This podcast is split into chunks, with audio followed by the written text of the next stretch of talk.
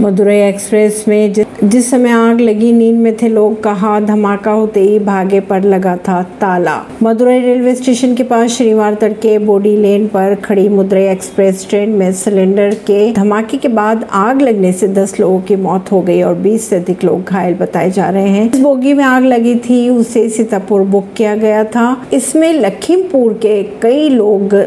शामिल थे लोगों ने बताया कि ब्लास्ट के बाद जैसे ही आग लगी हड़कम सा मच गया था परवीन सिंह नई दिल्ली से